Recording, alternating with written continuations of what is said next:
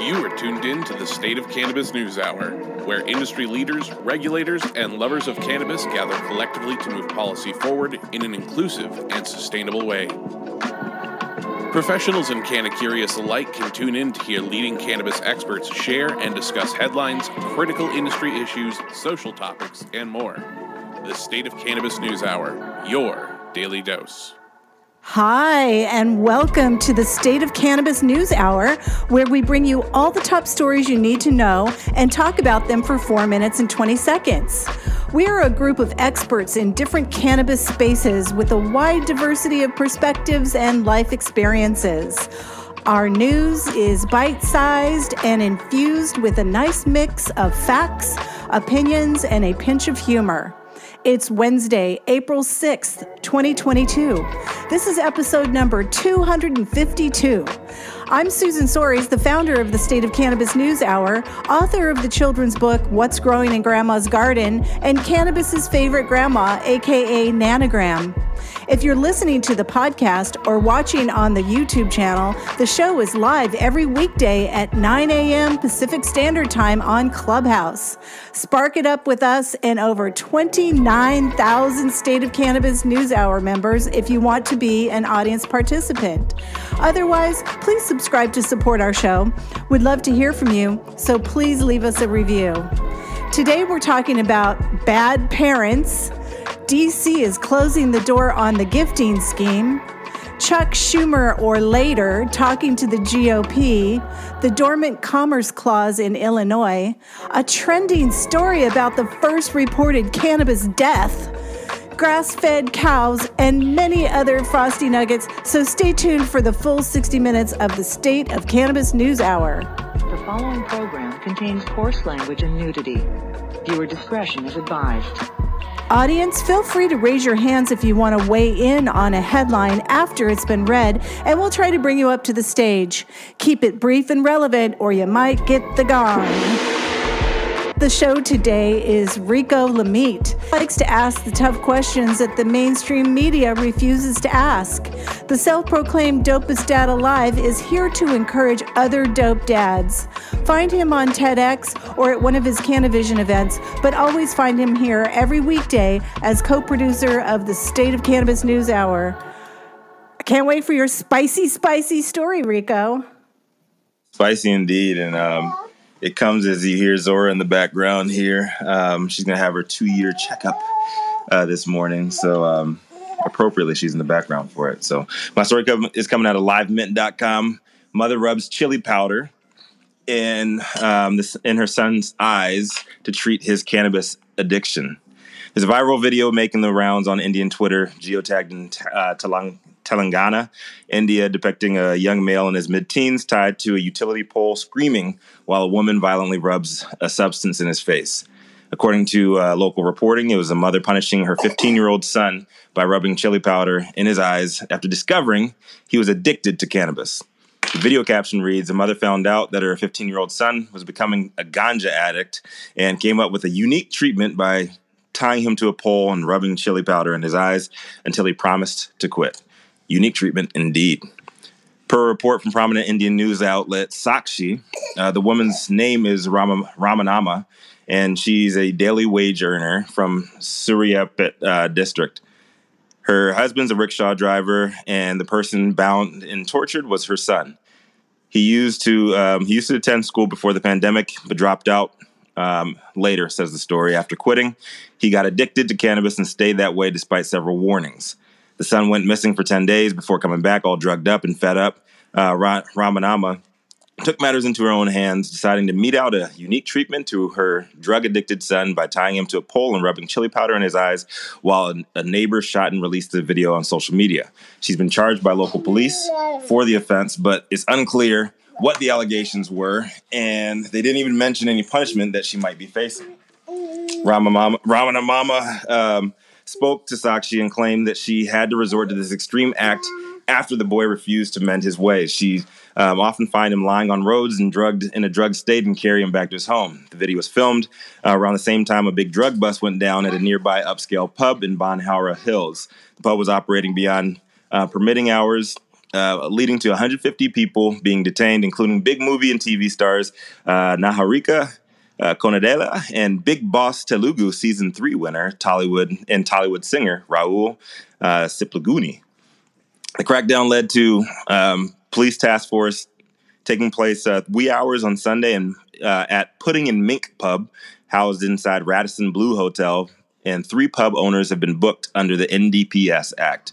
A little more on that in just a second here. Seems like there's a, there's a case of a concerned mother afraid uh, her son's hanging out with the wrong celebrity crowd and being influenced by the evil ganja drugs that they consume. And it's not anybody else's business, right? Digging a little bit deeper, I did a quick Google search, uh, Google Map search, uh, to get a lay of the land for the ge- um, geography of the story. Banjara Hills, where the pub and bus went down, is three hours car ride away from Telangana, uh, or a 23 hour walk. Sakshi News, uh, who interviewed the woman, is a tabloid style news outlet, which I could best describe as a juiced up combination of TMZ and Fox News. Um, if I were to believe the background story on uh, Rana Mama and her 15 year old son, there's no way logistically he was at or near any celebrity party to get influenced by movie stars hopped up on ganja, and no way to find or vet uh, what was really going on in this disturbing video showing an Indian woman um, allegedly abusing the shit out of her son. Uh, cannabis is mostly illegal in India, save for religious purposes, and they ended up cracking down on cannabis consumption in the 1980s after being pressured by the U.S. government in their global effort on the war on drugs. And they established the Narcotics, Drugs, uh, and Psychotropic Substance Act, the NDPS, I mentioned earlier, in 1985 pushing draconian punishments on drug peddlers and consumers. The result mainstream conservative media outlets modeled after hours 30 years later, still pushing out lies and reefer madness propaganda, polarizing the public, making them decide if this woman's torture of her son is appropriate for him skipping school. Great use of influence, right, America? This is Rico Lamitte dopest dad on these American streets, reporting live from the State of Cannabis News Hour, and I'd love to hear the rest of the team's response to this. It's terrible. It's terrible. Bad, bad parent bad influence by the U.S., the war on drugs, and um, you know what? Our mainstream media pushing out this Fox News and TMZ tabloid bullshit. It's even less regulated around the rest of the world, and it's going to lead to more shit like this. All right. Well, number one, I don't know if I truly agree with the method she chose. But number two, if we want to say, what about the kids and let parents parent their kids, we can't just say it for when we want them to be allowed to use cannabis we need to also say when they want to parent their children not to use. But that's so abuse. I say good for her. Do what she's got to do. But Brett, but Brett, to take a role in their child's lives. And fuck them. I don't. I don't care. I don't think that we should be out there dictating. Gretchen, I didn't. I didn't. I didn't say that. I'm saying this is propaganda. Nothing in the story, in the background of the story, makes sense. I understand sense. that you're saying it's the geography of it. I'm like, saying if it is at, at one iota true. But I'm saying uh, we, we can't even rely on that, and they're pushing out a bunch of reefer madness propaganda in other countries modeled after ours. That's well, what I'm saying. You're, say, you're saying it's okay. You're saying it's okay to torture a person. I'm not saying torture, but yeah, I got spanked. There are ways to deal uh, with your children. No, if you no, want no. to, oh, come on. Let let parents on, discipline their children. Okay, we're gonna. Hold on. Okay. We, we, don't even know if the, we don't even know if that's illegal in India or not. Can we okay. get a lawyer in the room that it's still it's, it's, it's, it's not the point. That's not the point. It's Are you India. kidding me? This is not, not the point. uncommon to hear stories like this. It's okay. We're going to keep moving because we've got a lot of news today. Up next is co-producer Jason Beck. His provocative spin keeps the show popping. He has proven to be one of the most resilient players in the weed game since starting his first store in San Francisco. What have you got today, Jason? Oh, yeah. Good morning, Susan, and happy hump day, everybody. And t- today, my story comes out of DC, where some of these people are saying, we'll have to close our doors. DC cannabis gifting services say new legislation would obliterate recreational sales. DC's cannabis gifting services are a symptom of the city's second class status in the U.S. Its residents voted for 20, in 2014 to legalize cannabis, but Congress is continuing to ban on legal adult use sales, and the district essentially created a gray market where adult use users must purchase items and receive a gift of a cannabis product. On Tuesday, the DC Council is poised to consider emergency legislation um, not a uncommon legislative tactic in the district that uh, that circumvents congressional review that would bolster the fortunes of medical cannabis businesses and crack down on the gifting services. The bill proposed by Councilman Chair Phil Mendelson aims to alleviate complaints by medical dispensaries that I-71 business, businesses, their name derives from Initiative uh, I-71, the 2014 ballot measure that legalized cannabis don't face the same regulatory regime that the other businesses do. And as a result, they enjoy an unfair advantage. That's basically what they're trying to say with this. DC could close unregistered marijuana businesses for 96 hours and fine them and their landlords at the same time. Anyone who wanted a medical cannabis card would be able to self certify their needs and purchase from medical cannabis dispensaries, which I think is a big up, which means that they would be allowing reciprocity under this amendment. Uh, Annis Hayes is the COO and co-founder of District Derp on an I-71 business that has a team of 10 people working either full or part-time. Moving all trade uh, to the medical dispensaries would probably lead to price hikes, he says. Uh, also, she says only seven medical dispensaries are currently licensed to operate in the district. And while legislation aims to increase that number, the current market would be immediately disrupted. No matter what happens, you're looking at at least a, a couple months before new dispensaries could begin to operate, she says. I don't see how the supply meets the demand in, in light of this. Uh, and more immediately, says Christopher Christopher Leticia, District DERP CEO and other co-founder, when the legislation becomes effective, we'll have to close the doors of District DERP. You know what I say? Wah, wah, wah. The I 71 committee is a trade group that represents about a half a dozen gifting businesses. Its members are all for making it easier to access medical cannabis and would also welcome regulation, says Grace Reeder, its executive director. But this legislation will have a horrible impact on I 71 businesses, many of which she points out are run by black and brown entrepreneurs. And she says it really moves our city backwards in terms of harming legacy operators, Reeder says it's it's it's still unclear how the bill's provisions would be enforced. She says, "I don't know what they've thought this this process through its entirety. Several council members expressed reservations about fast tracking this legislation at a breakfast meeting on Tuesday. And if enough object, that could give the I 71 businesses some breathing room. Many have encouraged their customers to call their council members to express disapproval. And this is Mendelson's second attempt to pass such legislation, though, though which suggests that even if I 71 business dodge a moving train today, another will be along soon. And they say, We would really like more time to work on the council, Reeder says. Well, I'll tell you what. You know, the one thing that's never promised is is is continual operation in this business because this is a new business, and when you operate in that gray area, these are the types of legislative hurdles you have to be able to maneuver through in the course of being resilient. And this is Jason Beck reporting for the State of Cannabis News Hour. Well, Jason, it is important to note that this legislation did not go through. Uh, it failed in the DC Council, and people will still get to gift in Washington. Also, I mean, even if they stop gifting, just like any other market, there's still there's like a quasi quasi market in DC. No, I mean, I'm, there, it well, just doesn't no, go anywhere. But, but, but, what they're really saying is that if that if that bill was passed, there would be finances appropriated to crack down on the on the gifting businesses, and then allow for the medical permitted dispensaries to be able to serve anyone that comes in, with them being able to self certify that they're a patient. Yeah, but people still wouldn't want to pay dispensary prices. And we give, I don't know. The weed just doesn't disappear just because they make it illegal. I'm just saying, if we want to have a uh, regulated market, we need to work within a regulated framework. I agree, and I, and I do love the self-certifying um, aspect of it. That could be something nice. I, I love that self-certify. I, I think that's one of the smartest things I've seen a legislator put in paperwork so far. I like it a lot. Thanks. Does self-certify mean that you just show up and say, "I'm a patient. I need cannabis to save my life"? No. Well, you well you end up basically they, you need to just self-certify that you're a patient that cannabis helps alleviate well, the symptoms. This, or the condition. Isn't the self-certifying just for seniors? It's not for everyone. Well, in, no, in, in the article, it didn't specify for seniors. I did see that where uh, one state was saying uh, they can self-certify for for seniors, but this this article did not specify that. So I gave me the impression that it was basically anyone uh, over 21 or 18. I like it. It looks like the bill just kind of barely failed. Uh, it needed nine votes to pass, and it got eight to be able to pass. So I wonder if they'll bring this back up soon. We shall see, and we'll be watching it as well. Now, thank you for that one, uh, Jason. And um, you can always find some great California weed on the East Coast too.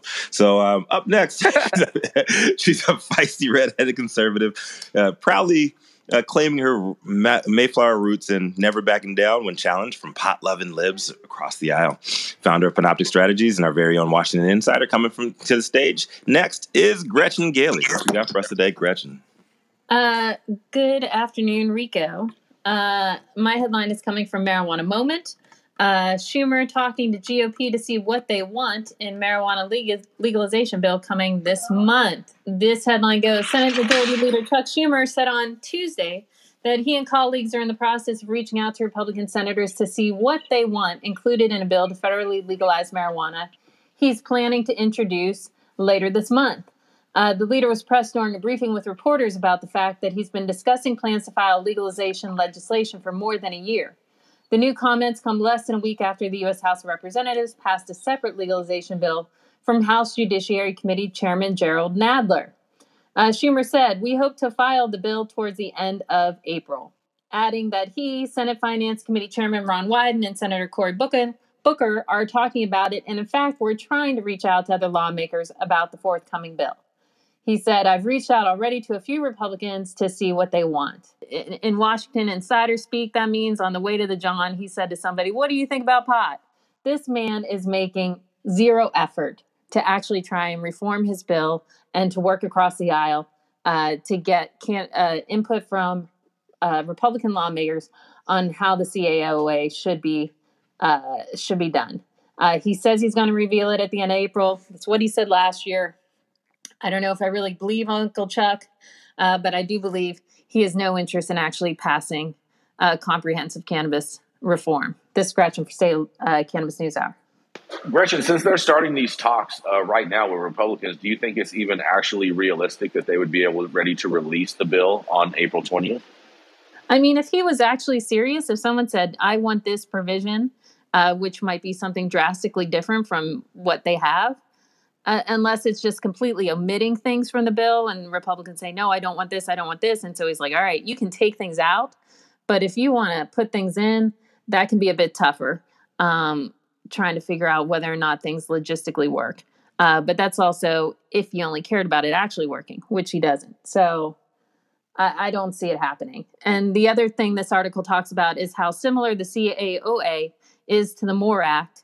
Uh, and the MORE Act only got three Republican votes. So the likelihood that Republicans are going to get on board with the CAOA is unlikely. I agree with you, Gretchen. Um, I, I, just don't see it happening. Um, another thing I don't really like, I mean, uh, about the CAOA is uh, it gives regulatory authority to the FDA, who's already said we don't want it, the ATF, and the TTB. I, I don't know if these are the people who really should be in charge of these sort of things. I mean, the DEA wasn't doing a great job, but I also don't think it should go to the ATF. I think that's a TTB. No, no, it, it, should it should go it should go to TTB. Alcohol, think, tobacco, tobacco tax and trade. Yeah. No, the TTB. Who's that? That's the Tobacco Tax and Trade Bureau. Okay. Yeah, no, no. TTB would be would be the right people, and then uh, ATF would become the ACTF, basically. Yeah. Well, and the FDA would look at things from the food and drug, uh, you know, perspective the Yeah, there ATF, needs as to be- Jason say, would be more the adult use side, and then tobacco tax and trade, they would care about the tax side. Exactly. Well, I mean, I agree with Gretchen that none of these bills are going to pass, but I also agree that you need to work out who's going to have what because FDA could also could have jurisdiction over all the food products or also could not. And it really depends on what Congress says. So I agree with Gretchen and also think we need to figure it out. Yeah, you we do don't not- want to just pass something without and then all of a sudden all these agencies say we have jurisdiction, we're going to send out warning letters, we don't know how to handle this, we don't know what we're doing, we don't want jurisdiction, we don't have resources. you do not want the FDA to have any jurisdiction in any of this. That would be one of the biggest catastrophes to happen. and the in the CAOA gives primary, I'm pretty sure, or at least like joint at least. I think we should ban all government acronyms more than three letters. Between the bills and the agencies, Especially- it's such BS. Especially ones that don't make anything any sense, like CAOA. OA. C O A O A. Koa Koa. Oh boy! Holy cow! Oh my goodness! My Either goodness, my way, goodness. it's not happening. So I don't even know if I should keep reporting on the damn thing. It's not happening. It's fantasy. I don't talk about fake news. You just speak. You just. You just Oh, I love it. You just Gretchen speak with said the fake. You just speak with the fake Uh, news perspective. That's just for it. you. You are Rico. fake news. that was the fake good. I appreciate. I appreciate your dose of reality because it's also real. It's like it's not going to happen, and you get people saying, "Oh my god, it's going to happen. It passed," and it's like it's not. I agree. Yeah, It's not gonna so- It's still But I worth love to keep knowing, people you up. know, what they have in mind, though. And at the federal level, can you imagine kind of having federal agencies write regulations ten years behind some of these other these other places? Yes, I. I mean, it's going to happen, but Hundred percent. let's just lessen it. You know. It's inevitable. Well, that was a fantastic story. Thank you so much, Gretchen. Coming up next, we have Menaka Mahajan. She is a pot loving PhD and champion of common sense cannabis policy, a real life alternative act- activist remaining optimistic in the midst of cannabis chaos. What do you have this morning for us, Menaka? Thank you so much, Jason. Good morning, everyone. My headline today is Feeding Cows Hemp Helps Them Chill Out, federally funded study finds. The story is by Suzanne Perez and was first published in the Kansas News Service. Mike Kleinhenz, assistant professor of beef production medicine at Kansas State College of Veterinary Medicine, recently published a study in Scientific Reports, which is a peer reviewed journal. The researchers received $200,000 from the U.S. Department of Agriculture to analyze the safety of in- industrial hemp as cattle feed. They conducted an exploratory study on the effects of feeding hemp to 16 Holstein steers. Over two weeks, half the steers were given traditional feed, that's the control group, and then the other half ate feed mixed with industrial hemp. The research team tracked the cattle's movements and found that the steers who ate the feed that had been mixed with industrial hemp spent more time lying down. They also monitored the steer's blood for cortisol and prostaglandins, which are bio- biomarkers for stress. The hemp feed group had lower stress hormone levels. Kleinhen said that the hemp was absorbed but did not accumulate in the steer's systems. Quote, We might have a more natural way to reduce stress in cattle, he said, and we're just starting to scratch the surface on some of the benefits. End quote. The results of this research indicate a possible industrial connection between beef ranchers and hemp derived CBD oil producers, and perhaps eventually CBD oil producers in the legally separate but not botanically separate cannabis supply chain. Hemp growers working in the CBD oil market hire processors to extract oil from seeds and flowers, and then the remaining plant material may end up in landfills. But Kleinhenz, the, the lead on this research study, says that the byproducts, which contain trace amounts of, of CBD or THC, could instead be used to feed livestock. Ranchers seek ways to help cattle relax for weaning and transport, and sometimes the close quarters um, can cause stress that leads to respiratory infections and other health issues. Quote, basically, it's the old cow recycle system, similar to the ethanol story where cattle are fed distillers' grains from ethanol production. Follow up studies will look at cattle absorptions, um, cattle's absorption of CBD compounds, and how that might affect food products. Quote, we want to understand the whole timeline from when an animal last consumes hemp compounds to when it can safely enter the food chain and not have those com- compounds in the system, Kleinhen said. The U.S. Food and Drug Administration, which we were just talking about, would have to approve this before hemp could be fed to livestock or pets. So I wanted to bring this to you just to understand some of the the connections with other industries um, that are interested in hemp derived CBD oil byproducts, and just to get your minds turning on how that might uh, eventually be relevant for those of us in cannabis. This is Menaka Mahajan reporting for the State of Cannabis Moose Hour. Oh, how funny. That's so cute.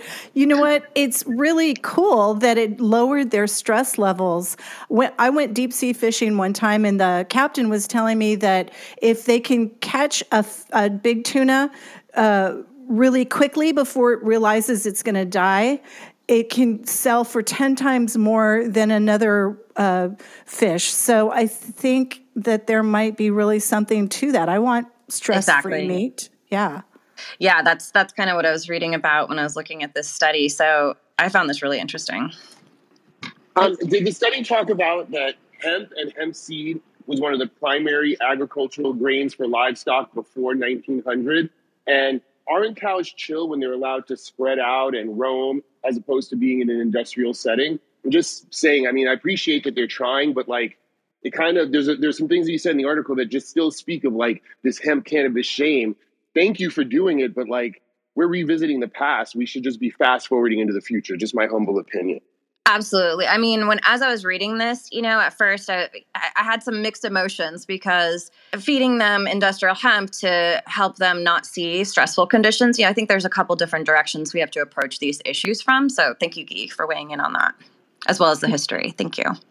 I definitely appreciate this article. The only thing I wanted to add from like a food and drug law perspective, FDA perspective, is that one of the bills I've seen States Reform Act actually would designate cannabis as generally recognized as safe, and that would be huge, which would mean you wouldn't need FDA approval over cannabis as like a food additive or a dietary supplement.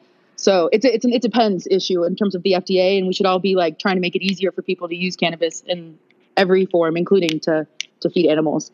So I appreciate the story. I mean, I'm just thinking if you fed this to what is it, the Kobe cows or the Wagyu cows, the ones that get all the massages, man, those are going to be some fucking happy cows if you fed them that.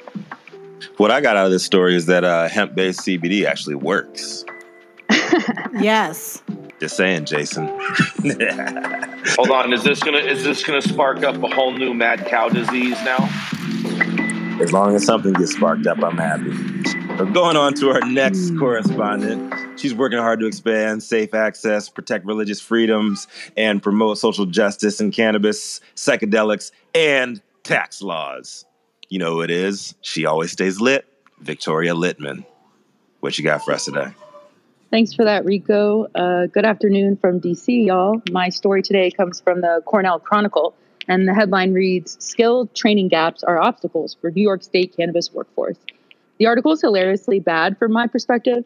It cites lack of training and skills as well as insufficient awareness of career opportunities as two of the largest obstacles to achieving social equity in the adult use market, according to a national survey uh, that was developed and distributed by Cornell's Industrial Labor, Labor Relations, or IRL School. Uh, they have this initiative, the New York State Cannabis Workforce Initiative. So, this data was collected as a first step for that initiative at tailoring outreach and education for employers, orgs, and individuals, people who've been with criminal records, and other harms, others harmed by the criminalization of cannabis who are interested in participating in New York State's cannabis industry. Um, so, they, yeah, they developed and distributed the survey to determine cannabis industry stakeholder needs. They got responses from approximately 100 employers representing a wide range of industry sectors, providing a picture of how the industry is developing. So they said that their data showed that more than 60% of respondents indicated that they are currently or plan to do business in the industry in New York. Dispensary related jobs were the most in demand, and then harvest, cul- harvester, cultivator, and inventory professionals were the second and third most common job titles cited. They said customer service is the most in demand skill. And then this was the, the headline, I guess. Cannabis employers see lack of training and skill, as well as lack of awareness of career opportunities, as two of the largest obstacles to achieving social equity in the adult use market.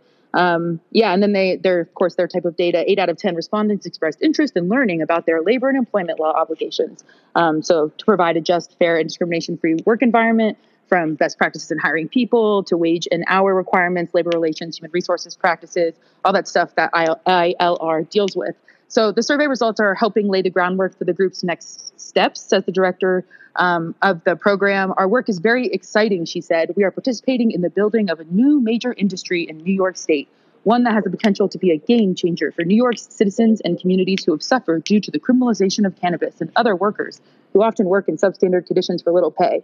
No mention of the fact that this new industry that is being built is not arising out of nothing, but is rather the transfer from an unlicensed legacy market to a licensed regulated one. Um, so she says, we will be educating employees about their right to healthy and family sustaining jobs and employers about their obligations under the wage and hour laws um, and National Labor Relations Act and other employment laws.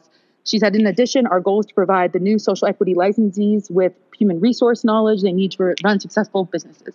Um, you know, as long as they can put up the capital, meet the stringent so-called social equity license requirements to get a license in the first place. So the Cannabis Workforce Initiative was funded by a $250,000 state grant to support the social equity goals of the MRTA, the cannabis law, and allegedly is working with community leaders, reentry groups, representatives from the adult use industry, unions, educators, policymakers, advocacy groups to assemble an advisory committee. Um, and its programs will include working with their criminal justice and employment initiative to provide education on criminal record, I guess, expungement for justice impacted individuals, um, and employers expanding their talent pool to include workers with criminal records. Okay, so that's the story. But let me just repeat this one point. According to this article, lack of training and skills, as well as insufficient awareness of career opportunities, are two of the largest obstacles to achieving social equity in the adult use market. I think this is embarrassing. What about the training and skills of legacy operators? What about all the people who are the best cultivators and retailers of cannabis in New York State who are blocked out of being able to get a legal license? The problem is not a lack of skills, it's a fact of barriers. If Cornell and the ILR want to take the social equity grant funded by the MRTA and claim to be doing research to further the law's social equity claims, it needs to be real about what the labor market for cannabis in New York State actually looks like. Um, so that was my thoughts reading it. That's what I have for you today. I'm Victoria Litman with the State of Cannabis News Hour. Thank you so much, Gretchen. I think you hit it on the head. You know, like the notion that there's not talent out there and that we don't need to uplift the people that already got us here and have been advocating and providing safe access by any means necessary is just ridiculous. And furthermore, like even here in California and Los Angeles, when we were when they were first trying to do that fast track for social equity we interviewed a few applicants but like they need real educational support it's like as a business person sure you want to hire somebody uh, as a social equity applicant, but they also have to kind of know what they're doing, not just from cannabis, but also some business acumen. So if we really wanted to do this, we would be educating those who have already paid it forward to give them the business sense and the things they might not know in the compliant market. They might know how to grow, but they might know not know how to like deal with regulators and that. If we really want to do it, to your point, we have to lean into educating those who have already paid it forward. 100% Guy without a doubt. We need to rely on our legacy operators because we're the ones that have the experience that have been doing this longer than everyone fucking else. Uh, well, just let me make a point too, though. Um, with uh, the legacy operators, these folks just don't want to be workers right? And so I don't want cannabis to go down the rabbit hole feeling like I'm doing social equity because I'm hiring people to be bud tenders or, or trimming flower or whatever the case may be. Um, these individuals want to be able to have, they want to be the masters of their own ship. They want to have ownership. They want to be able to drive their business in a, and not have to be targeted and going to jail about it. And so, um, Cornell, I know they're they're you know looking at this from angles or what have you, but just, let's not get like so caught up on the workforce and, and forget about the ownership part of it as an operator or on the ancillary side or as a supplier. Yeah, Roz, I, I agree. And I, I would also add, you guys, like, I'm down for the legacy operators. One thing you said there just also stuck out to me. I have worked with some legacy operators who are not willing to change some of their practices to meet the quote unquote compliant and corporate market where it is. So while you know I support, you know, the legacy, I also have to say that we, as legacy providers, also need to bend a little bit and realize that the compliant market does not work like the trap, and it's on us to step up. We're over. We're over time on that uh, headline. Thank you so much. We're going to do a quick relight. You are tuned in to the State of Cannabis News Hour, your daily dose. The thoughts and opinions expressed in the State of Cannabis News Hour are those of the individual speakers, not those of any other speaker, the State of Cannabis, or its members. The statements made in the State of Cannabis News Hour do not constitute legal or accounting advice, and the State of Cannabis and its speakers make no representation regarding the legal status of any substance in any country, area, or territory, or any other authorities. The views expressed in this room do not establish any fiduciary relationships. The sponsorship of the State of Cannabis News Hour do not imply or constitute any endorsement by the State of Cannabis or the expressions of any of the opinions whatsoever on the part of the State of Cannabis or any of its speakers. Viewer discretion advised. Let's keep smoking the news. All right, coming up next, we have Guy Rocourt, this OG veteran and dope dads known and respected by peers as a steadfast defender of the culture, always first to stand up for the rights of legacy operators, as well as a fellow Emerald Cup flower judge, co-founder and CEO of Papa and Barkley. Guy Rocourt, what do you have us for this morning? Hey, Jason. Thank you so much. Good morning, Rico. Good morning, Susan. Yeah, I think I'm still high from judging the cup, you guys, dude. Whew. So awesome. Um, Okay, today my article is coming from out of Florida, Fox 13 Tampa Bay. High Life Cannabis Infused Farm listed on Airbnb. Sonoma County, California, Airbnb has partnered with California Cannabis Farm to offer guests a getaway in more than one ways. According to the vacation home rental site, the Sonoma Hills Farm in, is an idyllic Northern California farmstead that produces world class cannabis along spacious culinary gardening and regenerative practices. It sounds like where Jason and I were just recently in Ukiah. Guests who are 21 and older will be offered a one night stay at a neighboring property hosted by Aaron Key for the farm's cannabis cultivator, between April 30th and May 3rd for $60 a night. So essentially, these guys, and kudos to Airbnb for uh, for allowing the conversation to start. Now, I have to be clear the article specifically says hemp and kind of has some of those like hemp v cannabis misnomers that tend to irritate me. So, in reading the article, I feel like they're talking about CBD because at one point they say something like hemp based cannabis. I'm not sure what that means, But hey, I'm happy for the article. I think that when folks like this, like Airbnb and eventually hotels, start to normalize cannabis and say, hey, we're not going to call security if you step out in the smoking section and smoke cannabis, or if we have designated areas, just like we have designated areas for alcohol, right? If I walk out with a beer and they say, hey, you can't walk out with a beer, it should be the same thing if I'm inappropriately smoking, just politely ask me to step over. Those are the things that normalize cannabis and start to really, truly change the game. This also went on you know, to talk about uh, some of the House Senate bills that we've been having, and talk about, uh, you know, even Schumer's bill uh, and and how it would de- uh, schedule and uh, implement some five and eight percent taxes. Um, you know, not the deepest article, but again, in the spirit of normalizing cannabis, this is awesome. And so it's definitely renewed my faith in the concept of Airbnb uh, because I'm just glad when folks attach their name to cannabis and keep that conversation moving in a positive way. Um, this is Guy Rocourt reporting for the State of Cannabis News Hour. I agree, Guy. It is uh, yeah. for the normalization uh, movement, it, even if they're they're fucking up what it really is. Like, it's in a positive light, and this is it's good for all of us. Yeah, no, Guy, I totally agree with you. You know, as far as with the uh, the hotel side, that's one of the things that I'm working with the city of West Hollywood on is to get uh, get the hotels on board with cannabis because the reality is you can't market a city as being a tourist cannabis destination without having the hotel industry behind you. Yeah, and you know, Jason, uh, the this the, the pictures look very much like the place that the judging was at, and I feel if it's okay with folks to call out Yokohama, or, or I'm probably mispronouncing it, Jason, Yokohama Ranch. Yeah. uh, Ukiah. Yeah, Yo- Yo- Yo- Yoko, Yoko. I, I call it Yoko Ono Ranch. Uh, but if you're looking to have a wedding and make sure that your folks can roll blunts and smoke and maybe even dabble a little psychedelics, I definitely uh, think that you should reach out to him because it's a beautiful, appointed, high end place. Oh, that surprise, surprise, you can use your cannabis in. And so the two are not mutually exclusive. You want to hear a funny story, Guy?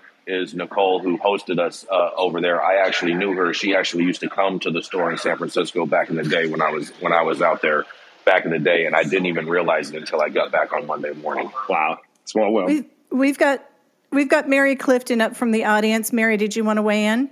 That the hemp derived cannabis comment is coming from that's that's uh, D8, D10, THCO, HHC. That's what uh, we call them hemp derived or cannabis from hemp.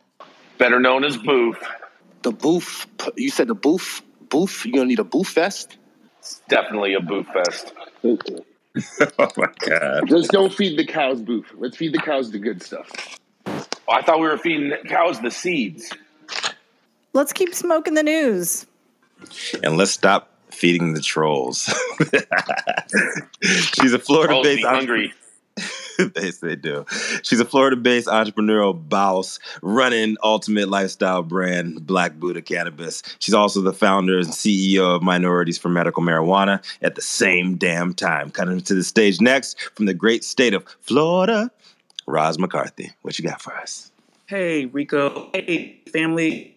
Um, good morning, good afternoon so, cannabis amnesty boxes rarely used at O'Hare Midway Airport's record show. And so, I don't know if you guys have seen this before, and I thought it was kind of interesting. When you're coming off the air, um, when you're going through uh, um, uh, security or what have you, there's boxes there that basically, if you have cannabis on you in Los Angeles and Chicago, and I'm sure other different airports, that you can put your stash there and not get in, into, into any trouble. And that's what happens in Chicago. Um, that job, which is actually handled by the Chicago Police Department, hasn't been very demanding. Um, only 34 collections have been made from January 2020 through March 20th, including 22 at O'Hare and 12 at Midway, according to logs obtained through an open records request. Only half the logs show that either cannabis, suspected cannabis, or green leafy substances was recovered from the boxes. The others don't explicitly mention weed, with one log showing that only plastic bags were found during a check, indicating the, the boxes may, in some cases, double as trash cans. In many instances, multiple items, including bo- boxes, bags, and packages, were pulled from a box at once. The records show that the removed, uh, the recovered items were destroyed 14 times, but were marked simply as received in most cases. While local authorities have said they aren't arresting passengers caught with pot, federal, st- federal law still prohibits the transportation of weed across state lines. Thus, the amnesty boxes give travelers an easy way to avoid any trouble. Now, although the boxes haven't seen much action, one at Midway was was the scene of a cannabis caper just 22 days after the drug was legalized. A passenger at Midway took a picture of an amnesty box that evening and then snatched some pot before a cop could enjoy it. Police, police records show he apparently flew off scot free. So we we've been seeing the boxes there in all our airports. I would love to hear you guys' thought. Um, is this something that is even worth your time of having boxes there or not? I'm Roz McCarthy signing off on from the State of the Cannabis News Hour. Let me know what you think. I've seen them in um in Denver, and I literally laughed out loud when I saw that shit. Like, I would not put my put my weed in there, and um, travel responsibly with my shit. I've I've never got it confiscated.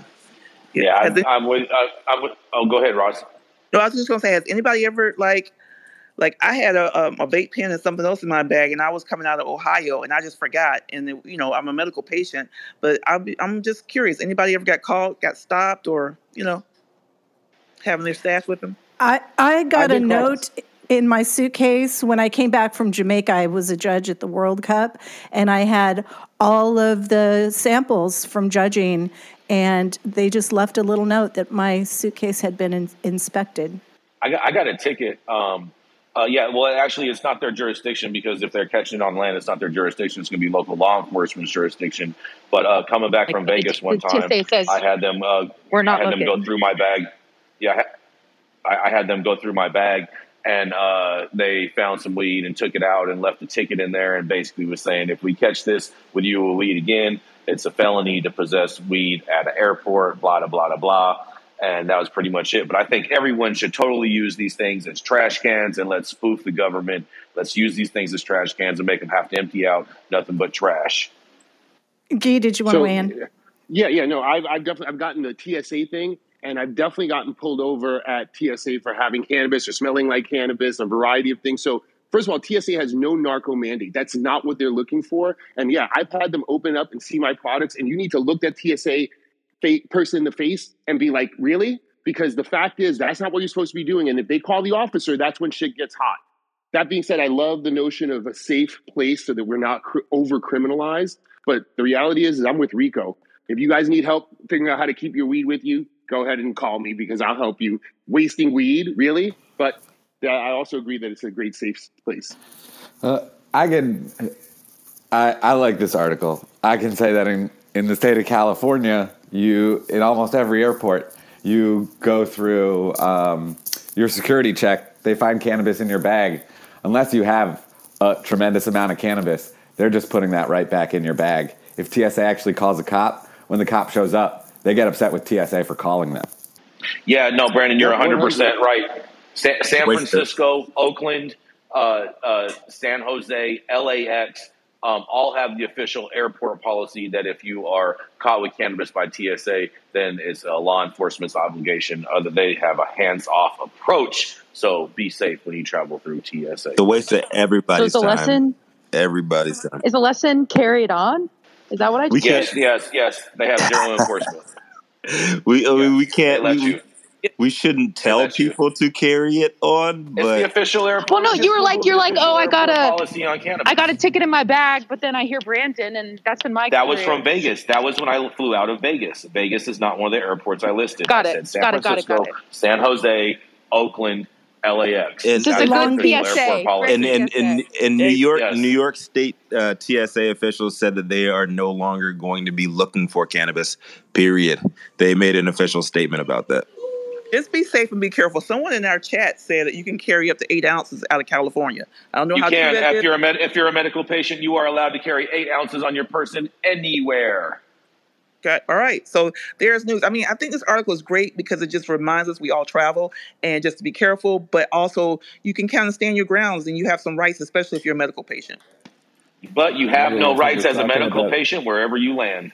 We're talking about U.S. only, though, right? We've got that woman uh, basketball player in prison in Russia. Russia, Russia, Russia. But that's Delta Eight, bro. That's absolutely not the point. It's 100% Delta 8 pen. But coming up next, uh, all this high flying talk. Is it a bird? Is the plane? No, it's Christopher Smith, the pu- publisher and strategist communications director for Americans Cannabis Report. What do you have coming up for us today, Chris? thank you, Jason. Good morning, Susan. And Rico and the fabulous state of cannabis producing team. Thank you guys from the whole the whole leadership team for all you do to make this show so much fun to participate in. Uh, I have another story that's trending in the UK today, where the headline writers are smoking too much ganja or not enough. Tough to tell. Uh, headline writing is a specialty, to be sure. In, in many publications, a, research, a reporter will research and write a story, and then another person will write the headline, which is why many times we see cannabis headlines that don't reflect the facts of the story. And when they fail to tell the simple truth in their headlines, it's washing back on all of us, I think. When they're not true, these lies reinforce stigma against our business and against our community. So I learned the craft, uh, let's see. I learned the craft of headlining writing uh, in, in the advertising industry, so I would like to help out my UK brethren and sisterin with a headline for a real story that really happened on the 29th of March. Synthetic cannabis kills Nigerian law student. Or here's another one candy laced with illicit synthetic cannabis proves fatal. Or maybe the best headline for all. Deadly edibles synthetic cannabis kills young woman. All these headlines are accurate and true descriptions of a tragedy that happened in london just a little while ago. Two young women friends one american one nigerian ordered a pack of trilly peach Peachy O's uh, on Snapchat or something, which was uh, they were advertised as gummy candies. Each woman took one gummy. They were immediately sickened, rushed to the hospital, and the Nigerian woman, who is a 23 year old law student and the only child of a single mother, tragically passed away two days later. The friend survived and was released from the hospital. A man who provided the toxic gummies was arrested. So all those all those pieces of the story are true. The product that the young women uh, consumed was has not been fully tested yet. However, all of the articles that I read said the same thing in the text of the article. The candy was made from synthetic cannabis, but the headline you see on top of the screen is "Woman dies in East London after eating cannabis sweet." So we all know that synthetic cannabis is sprayed with God knows what toxic shit. It's killed dozens of people around the world. I, I wish, frankly, that people would stop even calling it cannabis altogether. The cannabis sweet headline appeared in more than 50 sources uh, around the world. And you know that each page of a Google result is 10 results. So that story was the only story on the first five and a half pages of a Google result. We see this all the time. And as legal operators, we need to stand up and defend the truth and the honor of legal providers who work really hard to provide safe products. So here's what I would like to do. If you click on this article posted on the top here, uh, you can see the article author. His name is Harry Taylor. He has links to his Facebook, his Twitter, his email right below his name. Let's use those links right to Harry Taylor, set him straight. Responsibly and professionally made gummies are good and safe for patients and enjoyed by adults. And in this way, we can work and do our part to stop the stigma one writer at a time. Give Harry a piece of your mind. And I'm done speaking. Thanks so much, Christopher. Dude, you are so on point. I'm definitely writing him. Let's flood his inbox. And more importantly, it's like this notion of synthetic and designer cannabinoids, that's not plant medicine. And when we say cannabis, we're talking about a plant. So at the very least, just call out the single ingredient, some Delta 8, some fake THC, Marinol, or whatever. But lumping cannabis, true God's plant made medicine, as a, a vilifying it, there have been no deaths from cannabis. I don't believe this one counts. I'm with you, Guy. I'm calling fake news on them claiming that cannabis killed this individual. It's very tragic that this individual passed, but I'm not willing to believe that cannabis is the cause. That is total fake news. It's so irresponsible. Thank you, Christopher. Um, we've got a call to action, folks. Let's make sure that we flood his inbox and let's keep smoking the news. Let's. Coming straight out of Long Beach, this CEO of Deliciously Vegan Fruit Slabs is also a cannabis and intellectual property attorney. He's well known amongst certain circles to produce vibes beneath his beard. And when you find these vibes, you have no no chance resisting them. Brandon Dorsky, what you got for us today, man?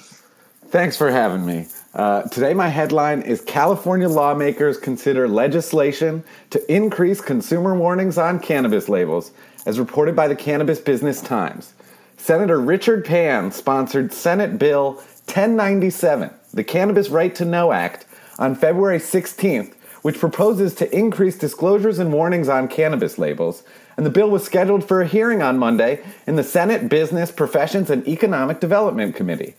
Pan has asserted that additional consumer warnings are necessary for cannabis products, saying, quote, I authored the Cannabis Right to Know Act because current health warnings required for cannabis products are insufficient to communicate well established health risks, especially to our youth.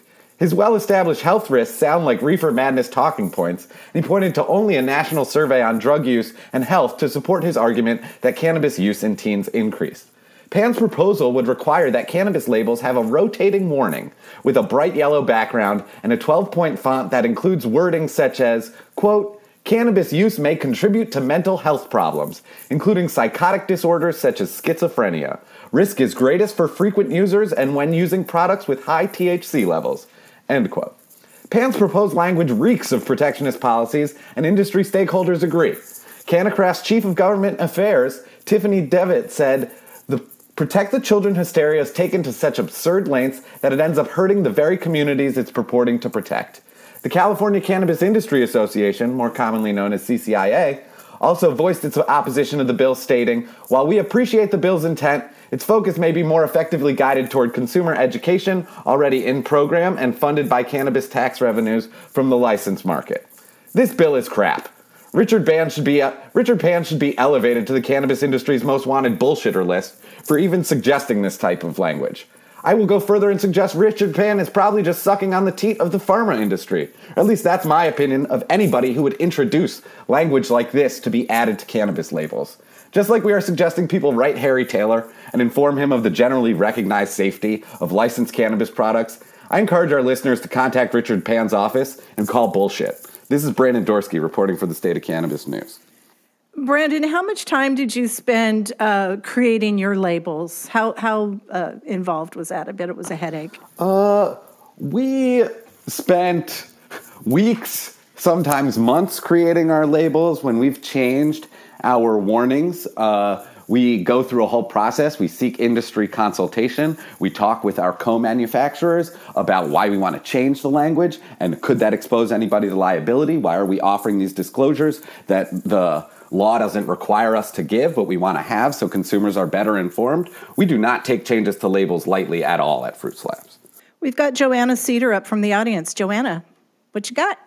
Thank you so much, Susan. This again is Lynn Silver from the Public Health Institute pushing Senator Pan to to write this ridiculous bill. And the problem is is that is that they it, it's all protect the children, protect the children, protect the children, and children don't go into dispensaries. So I'm I'm just flummoxed by the whole thing. But again, Lynn Silver from the Public Health Institute and her protectionist, anti-cannabis, anti anti-children, um, although she calls herself a pediatrician. Very disappointing. Thank you. If you want to protect the children, buy my book and read it to them. I'd also like to note when people when when people introduce stuff like this, they don't consider the massive transaction costs for all the industry stakeholders to change their packaging. And like as Joanna just said, this helps no one. The kids don't go into these dispensaries. They don't need to see this stuff on labels. So again, Richard Pan is just suggesting stuff that makes it harder for cannabis businesses to make a profit in an already very difficult business. Sounds like Richard Pan's bill is not going to pan out. It made it through committee. Great article Brandon, and great reading. So we, great vibes. We've got two calls to action today, everyone. I will send it yes, out indeed. in the newsletter. All right. Well, thank you so much, Brandon. That was a fantastic story. Coming up next, we have Shalina Pannu. She's attorney at law focused on bridging the gap between cannabis entertainment and psychedelics. She's also the co-owner of one of the flyest IG pages on the team. What do you have this morning for us, Shalina? Thank you so much, Jason. Good morning, everyone. My name is Shalina, and my headline for today is Plaintiffs assert Illinois cannabis license process is violating the Dormant Commerce Clause.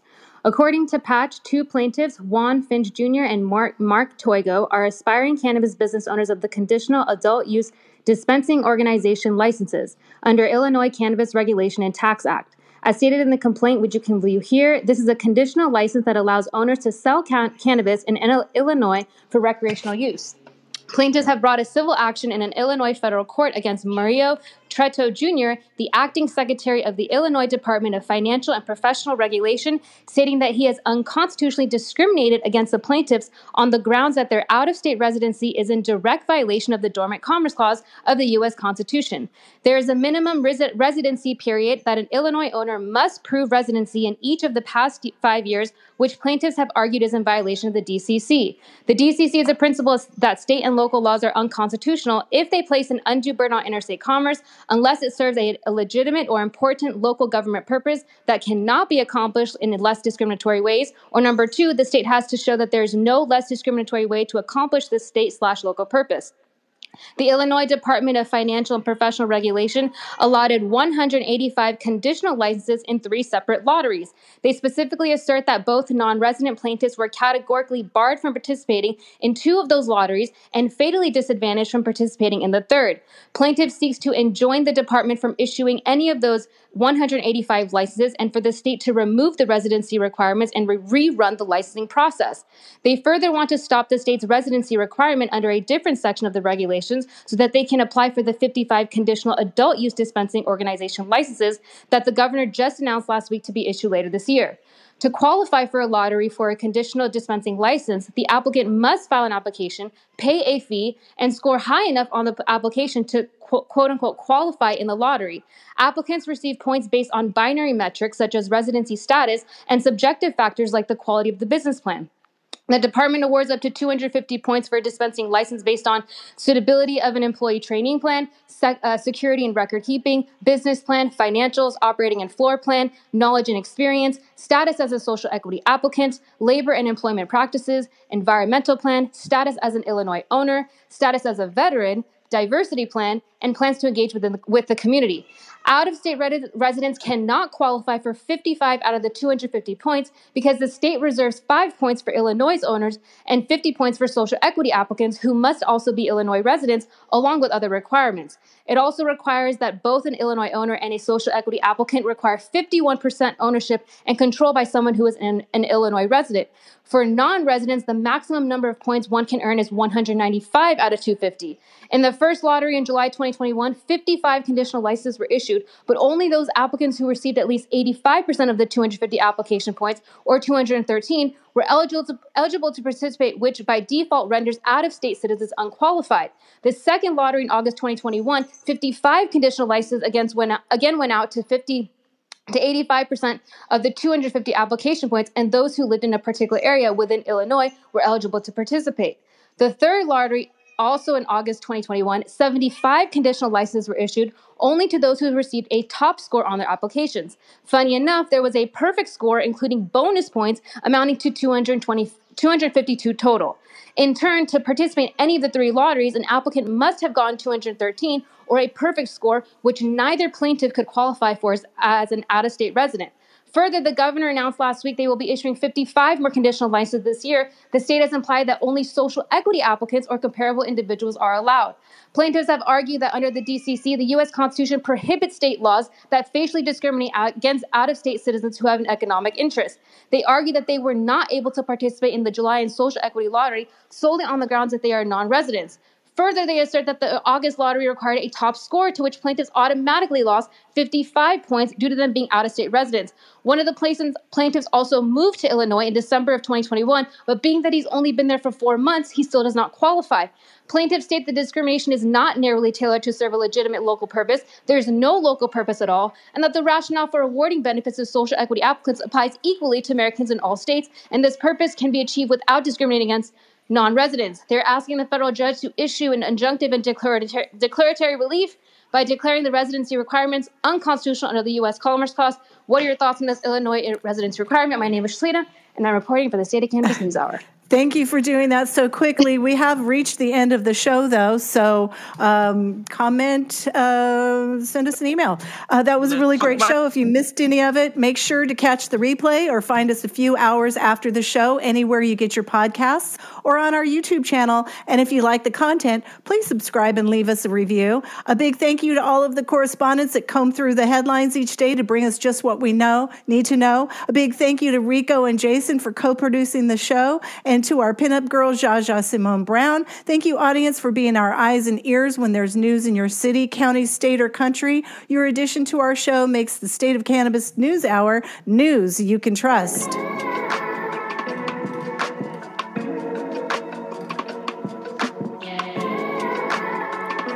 You've been tuned in to the State of Cannabis News Hour, where we collectively move policy forward in an inclusive and sustainable way. Start your morning on a high note and join us every weekday at 9 a.m. Pacific Time for the State of Cannabis News Hour, your daily dose. Say goodbye, Rico. Don't rub chili in your kids' eyes. Bye. yeah, you got no doubt.